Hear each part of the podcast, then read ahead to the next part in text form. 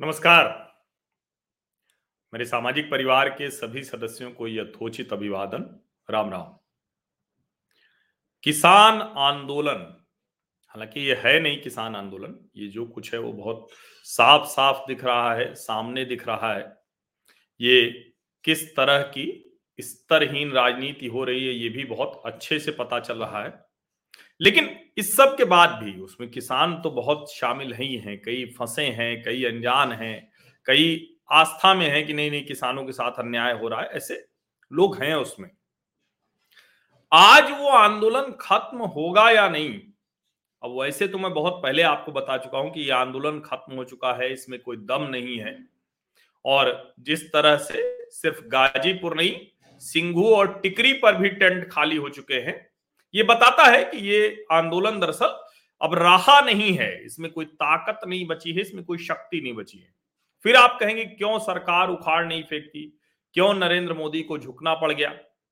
तो मैं बार बार कहता हूँ कि इसमें जिस तरह से इसको सिखों के साथ जोड़ दिया गया, जिस तरह से पंजाब की भावनाएँ भड़काई गई, उन सबको देखते हुए ये प्रधानमंत्री नरेंद्र मोदी मजबूर हुए हैं। और मैं कह दू, इसमें बड़ा दिल नहीं दिखाया है उन्होंने। ये बड़ा दिल दिखाना, ये तो भारतीय जनता पार्टी के लोग और जो कहें कि उनके घनघोर वाले जो भक्त हैं, वो ये कहेंगे। भक्त होना बुरा नहीं है, लेकिन इस तरह से चीज़ों को देखते हुए भी न देखना ये बुरा है, क्योंकि ये बहुत खराब निर्णय था।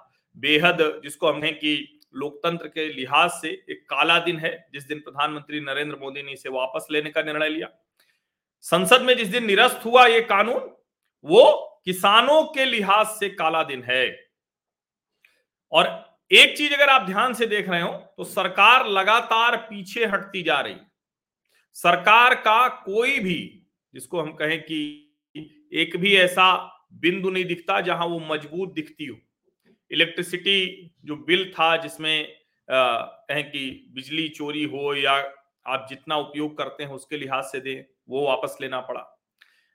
पराली जलाना, चाहे वो हवा खराब करना हो, चाहे वो जो किसानों का पूरा का पूरा जिसको हम कहें कि सिस्टम एक गलत आदत के तौर पर विकसित कर देना हो, कर्ज माफ़ी जैसी बीमारी है, ये स्टबल बर्निंग, उसको आपने आपराधिक दायरे से बाहर कर दिया। यानी सब कुछ आप मानते चले जा रहे हैं। असहाय, निरीह, कमज़ोर सरकार दिख रही थी।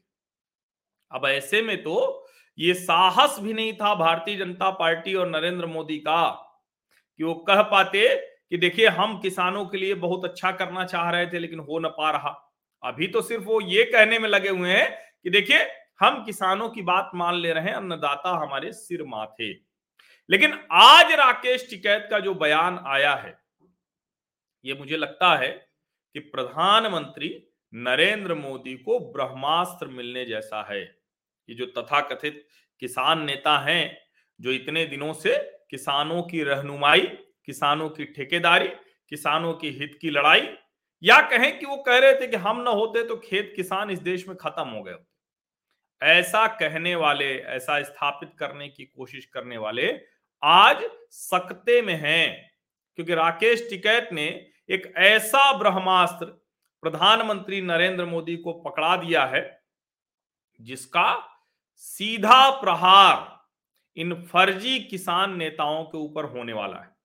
और कमाल की बात और है, कमाल की बात यह है कि यह ब्रह्मास्त्र एक जो तथाकथित अराजनैतिक भारतीय किसान यूनियन के नेता हैं, राकेश टिकैत, उन्होंने ही पकड़ा दिया अभी मैं टीवी चैनल की बहस में था टीवी चैनल पर मैंने राकेश टिकैत को सुना तो उन्होंने क्या कहा? उन्होंने कहा कि देखिए, सरकार से बात चलती रहेगी, सरकार जब जब बुलाएगी, हम जाते रहेंगे। और आंदोलन भी चलता रहेगा, खत्म नहीं होने वाला है। एमएसपी की मांग है, हमसे बुला के बात करें। अब ये जहाँ ले जा रहे हैं, वहाँ लोगों के मन में जो थोड़ा बहुत भी बचा रह गया होगा कि किसान जीत गए, किसान आंदोलन था, ये जो भ्रमजाल बना है, वो टूटता दिखेगा। क्योंकि लगातार लोगों को ये दिख रहा है कि सरकार सब मानती जा रही है, लेकिन ये जो तथा कथित किसान नेता हैं, ये मानने को तैयार नहीं है। ये जिस तरह से व्यवहार कर रहे हैं, ये देश में अराजकता बनाए रखना चाहते हैं। अब जब बनाए रखना चाहते हैं तो जनता के बीच में मैसेज जा रहा है, और मैं बार बार जो कहता हूँ ना, वरना क्यों राकेश टिकैत जाके लखीमपुर खीरी, जो शायद सबसे बड़ा आंदोलन का एक बिंदु हो सकता था जिसके आगे सचमुच सरकार नतमस्तक दिखती वहाँ जाके चुपचाप क्यों? एकदम जिसको कहते हैं ना कि ऐसे समझौता कर लिया कि कुछ पता ही नहीं चला। इसका राज आज, आज तक जनता के सामने क्यों नहीं आया? राकेश टिकैत ने वहाँ क्या खेल किया? क्या क्या इनके साथ हुआ ये समझना पड़ेगा। सरकार के साथ वो क्यों मिल गए? ये सब सवाल आपके भी मन में आता होगा। लेकिन अब सोचिए प्रधानमंत्री नरेंद्र मोदी जब सत्ता में आए थे, उसके तुरंत बाद उन्होंने जो सबसे बड़ा ऐलान किया था, बहुत जोखिम भरा ऐलान था, और जिसके लिए ये कहा जाता है कि यही जो कृषि कानून थे, उसी के लिए प्रधानमंत्री नरेंद्र मोदी लागू करना चाहते थे। लेकिन इन लोगों ने इसे काला कानून कहकर इसको वापस कराया। अब जरा आगे सोचिए। उस वक्त जो प्रधानमंत्री नरेंद्र मोदी ने कहा था कि किसानों की आमदनी दोगुना कर देंगे तो सारे एक्सपर्ट सारे कृषि विशेषज्ञ, सारे सलाहकार सब क्या कहते रहे कि रे ये तो संभव ही नहीं है। कैसे हो पाएगा? कितने परसेंट की ग्रोथ चाहिए होगी? तो किसानों की आमदनी दोगुना होगी। अभी तो तीन परसेंट के आसपास है। मतलब ऐसे ही बताते चले गए। कमाल की बात ये कि जिस तरीके से आमदनी किसानों की दोगुना करने की बात प्रधानमंत्री नरेंद्र मोदी ने कही थी, उसको चरणबद्ध तरीके से वो खुद लागू करते रहे, दूसरे राज्य भी उसको छिटपुट लागू करते रहे। ज़्यादातर राज्यों को लगता है कि ये लागू हो जाए, लेकिन उसका श्रेय नरेंद्र मोदी को न मिले, जो विरोधी राज्य हैं वो भी। लेकिन अब जरा सोचिए कि इसकी चर्चा कहीं नहीं हो रही कि किसानों की आमदनी दोगुना हुई कि नहीं हुई। क्योंकि अगर ये चर्चा होगी तो सरकार की तरफ़ से ये सीधे कहा जाएगा कि भाई जब आपने अराजकता में डाल दिया था, चाइनीज़ वायरस का तो एक मुद्दा लेकिन जब आपने कृषि कानून लागू होने नहीं दिया तो कैसे आमदनी दोगुना होती? लेकिन आज राकेश टिकैत ने इन तथा कथित किसान आंदोलन को फंसा उन्होंने कहा कि अगर सरकार ने दिसंबर तक ये मांगे नहीं मान ली, एमएसपी और दूसरी तो 2022 यानी जनवरी जब शुरू हो जाएगा तो एक मांग हम और जोड़ देंगे। अपने अंदाज में वो बोलते हैं, कहे कि एक मांग और जुड़ जाएगी और वो मांग होगी, किसानों की आमदनी दोगुना करो। प्रधानमंत्री नरेंद्र मोदी दोगुना सरकार कैसे कर सकती? क्या हर किसान को जितनी उनकी कमाई होगी, उनकी दोगुनी रकम दे सके? नहीं दे सकती। जब एम एस स्वामीनाथन कमेटी की रिपोर्ट की, उसकी सिफारिशों के आधार पर डेढ़ गुना एमएसपी कर दिया लागत का, वो लगातार बढ़ा उस तरह से, सभी जितनी उपज है उस पर हो चुका है, जो एमएसपी के दायरे में आती है। सारी तो एमएसपी के दायरे में भी नहीं आती।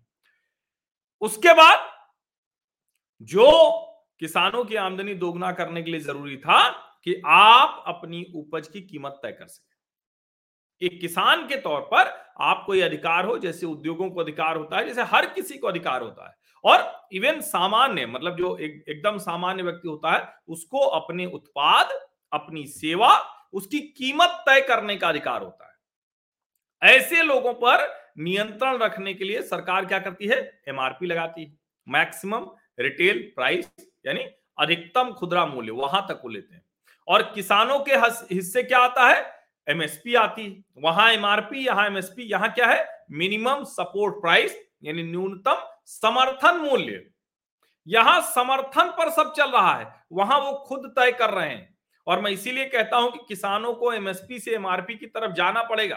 प्रधानमंत्री नरेंद्र मोदी ने कहा था, अपना बाज़ार, अपनी तय करना, अपनी शर्तें, वो सब किसान के हाथ में होगी। इन तथाकथित फर्जी किसान नेताओं ने सब बर्बाद कर दिया। लेकिन अब जब राकेश टिकैत ये कह रहे हैं कि आमदनी दोगुना करना हमारा अगला मुद्दा होगा तो भारतीय जनता पार्टी और नरेंद्र मोदी के लिए ये सवाल बहुत आसान हो गया कि आखिर क्यों नहीं दोगुना कर पाए?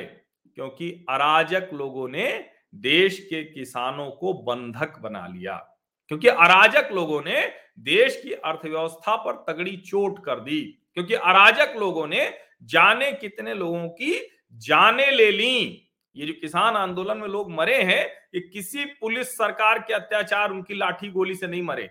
कोई किसी बीमारी से मरा है, किसी को ठंड लग गई, किसी को लू लग गई किसी की उम्र ज़्यादा थी, फिर भी उसको भीड़ बढ़ाने के लिए लेकर आए। इन वजहों से लोगों की जान गई। और जो आमदनी दोगुना हो सकती थी, आज जो नरेंद्र मोदी से सबसे बड़ा सवाल हो सकता था, नरेंद्र मोदी के ऊपर जो आरोप लग सकता था, वो नहीं हो पाएगा। क्योंकि एक साल से ज़्यादा समय से तो यही आंदोलन चल रहा है। चाइनीज़ वायरस को अगर हम छोड़ भी दें, तब भी, ये बात आप समझिए। अगर चाइनीज़ वायरस को छोड़ भी दें तब भी ये जो किसानों के नाम पर जो कुछ अराजकता हुई, उसने देश के किसानों का इतना बुरा किया, इतना अहित किया कि उससे ज़्यादा कोई अहित नहीं कर सकता था। और अब राकेश टिकैत, अगर ये बात ध्यान दिला रहे हैं, अब अगर राकेश टिकैत ये कह रहे हैं कि किसानों की आमदनी दोगुना करना ये जनवरी 2022 से जुड़ जाएगा तो मैं तो कहता हूँ कि अच्छा है। न खत्म करें। अब जनता के बीच ये चर्चा भी तो हो। किसान तो वैसे ही सरकार के साथ है। सरकार के साथ नहीं हो, वो मुद्दे पर साथ है, जो मैं कहता हूँ हमेशा कि आप ये मत सोचिए कि आप किसके साथ हैं, क्योंकि वरना तो फिर यही होगा, एक सरकार के साथ खड़ा रहना पड़ेगा, अडानी की फ़ोटो लगाकर एक सरकार के विरोध में रहना पड़ेगा, क्योंकि आप व्यक्ति को देख रहे हैं। व्यक्ति मत देखिए, सरकार विपक्ष मत देखिए, मुद्दा देखिए। सही बात कोई भी कह रहा हो, मोदी कह रहे हो या राहुल गांधी कह रहे हो, उनके साथ खड़े हो जाइए, लेकिन आपको तो ये करना नहीं। आपके तो दोहरे चरित्र का बार बार एकदम जिसको कहते हैं सप्रमाण व्याख्या होती रहती है। और सिर्फ़ इतना ही नहीं है, आप इतनी बेशर्मी से ये सब करते हैं। एफडीआई, कृषि कानून, उद्योगों को सहूलियत अंबानी अडानी का साथ चित्र, ये सब बताता है कि आप दरअसल मुद्दों पर बात कभी करते ही नहीं। क्योंकि जो स्कूलिंग है, जिस तरह से आपकी परवरिश हुई है, जिस तरह से आपने पत्रकारिता सीखी है, आपको मूल पत्रकारिता आती नहीं, क्योंकि पत्रकारिता का मतलब ये कम्युनिस्टों ने इस देश में किया है। और कम्युनिस्ट जहाँ रहते हैं, उस देश में कहते हैं कि एंटी स्टैब्लिशमेंट यही जर्नलिज्म बिल्कुल एंटी स्टैब्लिशमेंट है। लेकिन गलत जो होगा ना स्टैब्लिशमेंट अगर ठीक कर रहा है, जिन मुद्दों पर चुनाव जीत कराया जो उसके घोषणा पत्र हैं, उसे लागू करने के लिए वो परेशान है उसी पर तो जनता ने वोट दिया ना लोकतंत्र में। ये कोई तानाशाही थोड़ी ना है उत्तर कोरिया की तरह या चीन की तरह। ये तानाशाही तो है नहीं। तो फिर उसके खिलाफ क्यों करना? तो कम्युनिस्टों का यही है, वो दुनिया भर के लोकतंत्र को अस्थिर करते हैं और जहाँ उनकी सरकार है, वहाँ तो खैर कुछ हो ही नहीं पाता। वो खत्म हो जाते हैं स्वयं। वहाँ सिर्फ़ सरकारों के मुखपत्र होते हैं। इसीलिए मैं कह रहा हूँ कि इस पूरे आंदोलन को ठीक से देखना चाहिए, समझना चाहिए। और जैसे ये आंदोलन बढ़ा है, उसको देखिए, इतना विरोधाभासी आंदोलन, इतना अराजक आंदोलन, इतना गुंडागर्दी करने वाला आंदोलन, इतना बर्बर और क्रूर तरीके से व्यवहार करने वाला आंदोलन।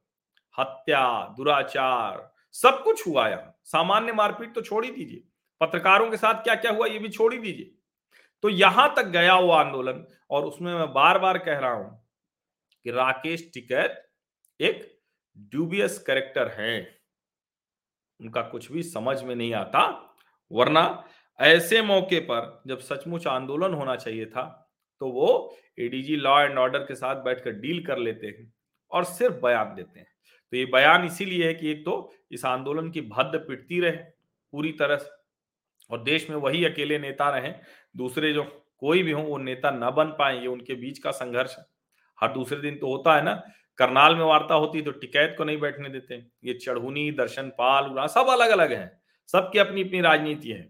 और ऐसे में जब हर कोई चुप था, हर किसान नेता इसकी चर्चा नहीं करना चाह रहा था कि कितना बड़ा नुकसान हो गया कृषि कानूनों के लागू न होने और उसके वापस होने से। राकेश टिकैत ने देश को ये बात बता दी है आप लोग भी ये बात आगे बढ़ाइए। हो सकता है कि मुख्य धारा के टीवी चैनल मुख्य धारा का मीडिया उनको ये बात समझ में ही ना आए। मैं आपको ये बात इसीलिए समझा रहा हूँ कि ये जो राकेश टिकैत ने कहा है, ये सचमुच बड़ी बात है और इसका उपयोग कीजिए। इन फर्जी किसान नेताओं को एक्सपोज करिए। ये बताइए कि ये देखिए कैसे किसानों की आमदनी दोगुना हो सकती थी, लेकिन ये होने नहीं दिया। अब ये मांग में जोड़ना चाहते हैं, लेकिन जब ये स्थिति थी कि किसानों की आमदनी दोगुना हो सकती थी, वो बाज़ार खोज सकते थे, वो अपनी कीमत तय कर सकते थे, अपनी उत्पाद सेवा की शर्तें तय कर सकते थे बड़ी बड़ी कंपनियों से निवेश ले सकते थे और उनका कुछ नहीं लगता। जिसको कहते हैं ना, एक छोटी सी मैं कहता हूँ कि कहावत, लोकोक्ति, मुहावरा, ये सब कहते रहना चाहिए। तो हींग लगे ना, फिटकरी रंग चोखा चोखा। तो किसानों के लिए हो सकता था, लेकिन इन किसान विरोधियों ने किसानों का अहित कर दिया। अच्छा हुआ कि राकेश टिकैत से जाने अनजाने जो ही हुआ हो कोई अंदर की बात तो बता नहीं सकता किसी के मतलब दिल में तो कोई घुस नहीं सकता है, मन में तो घुस नहीं सकता है। लेकिन जो भी हुआ है, राकेश टिकैत ने नरेंद्र मोदी को ब्रह्मास्त्र दे दिया है। आप सभी लोगों का बहुत बहुत धन्यवाद इस चर्चा में शामिल होने के लिए, लेकिन इसको नोट कर लीजिए। इसको लिखिए, इसको बताइए, क्योंकि सच है ना, किसानों की आमदनी दोगुना करने का वादा अगर 2022 में था तो 24 में चुनाव था, क्यों नहीं सब शांति से होने दिया?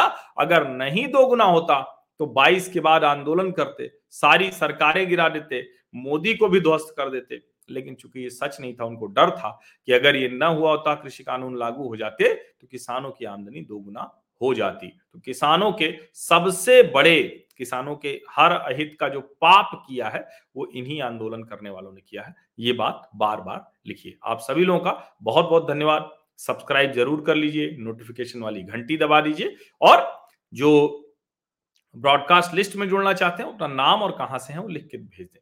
आर्थिक सहयोग आप करना चाहते हैं तो उसके तरीके लिखे हैं। सीधे आप मुझे करना चाहते हैं तो आप व्हाट्सएप पर अपना नाम और जानकारी चाहते हो लिखकर भेजेंगे तो मैं आपको ज़रूर दे दूँगा। बहुत बहुत धन्यवाद।